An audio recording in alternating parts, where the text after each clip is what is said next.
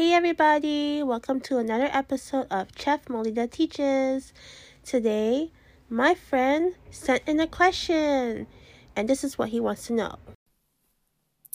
Hi, Chef Molida. The other day I heard that you had cheese tea. How was it? That's a really good question. And so, how should I begin?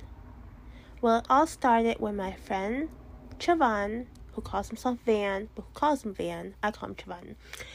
He told me about cheese tea, and he was raving about it like his brother, his sister in law, got him cheese tea, and it was so good. I think she made him cheese tea before too. I don't know if it was as good as Royal Tea in Boston, but it must have been good because his sister is a chef too in her own home. And yeah, so we finally got to go get cheese tea. He picked me up. We were actually supposed to go to 978 Cafe because I wanted to try the butterfly pea tea, but he goes, No, we're getting that next week and we're getting cheese tea today. So I was like, Okay. So we went to Boston and we found a parking spot. It wasn't so bad. We found like, you know, the ones that you put the you pay what do you call it? The parking meter. Oh my god. I lack English vocabulary. Anyways, yeah, I, I was standing on the sidewalk waiting for him to be done parking and then he opened his window. He looked at me. He was like, You want a dollar? Because you're homeless, right? He's so rude. He has like the dry humor, but that was rude. But I wasn't offended because we're best friends and like it's a joke and it it was funny, I guess. I was like trying to hit him through the window because he was closing the window, knowing that I was gonna hit him.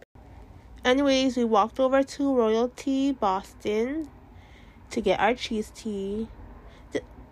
By the way, I don't know if they want to call it royalty, like princesses and prince, king and queen, you know, royalty.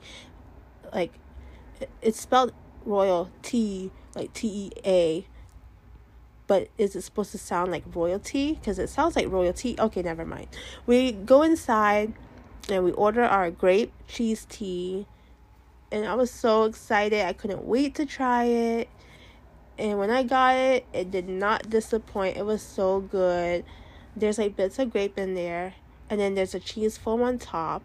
The cheese foam is like a little savory. So it doesn't taste that good on its own. But if you mix it with the rest of the drink or um, take a piece and then put it with the drink, you know, and drink it. It tastes so good. I don't know why I don't like mixing the drink all together. Like I like drinking parts of it together. Like, I don't know.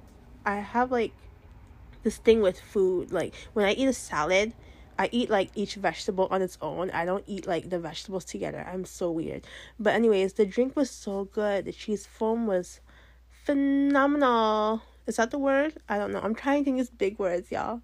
I don't think I even pronounced it right. And yeah, I loved it.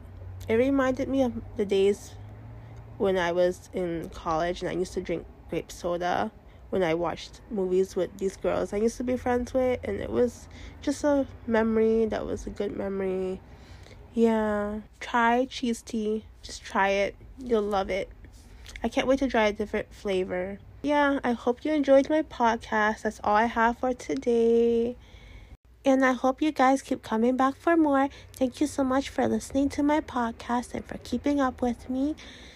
If you want, you can follow me on Instagram at Chef Malita. I post my food on there that I cook or food that my mom cooks, you know, a little bit of this, a little bit of that. Thank you so much for listening and have a nice day. Bye. Why did my voice just change? I was like listening to my podcast while I was editing, and I'm like, my voice changed towards the end.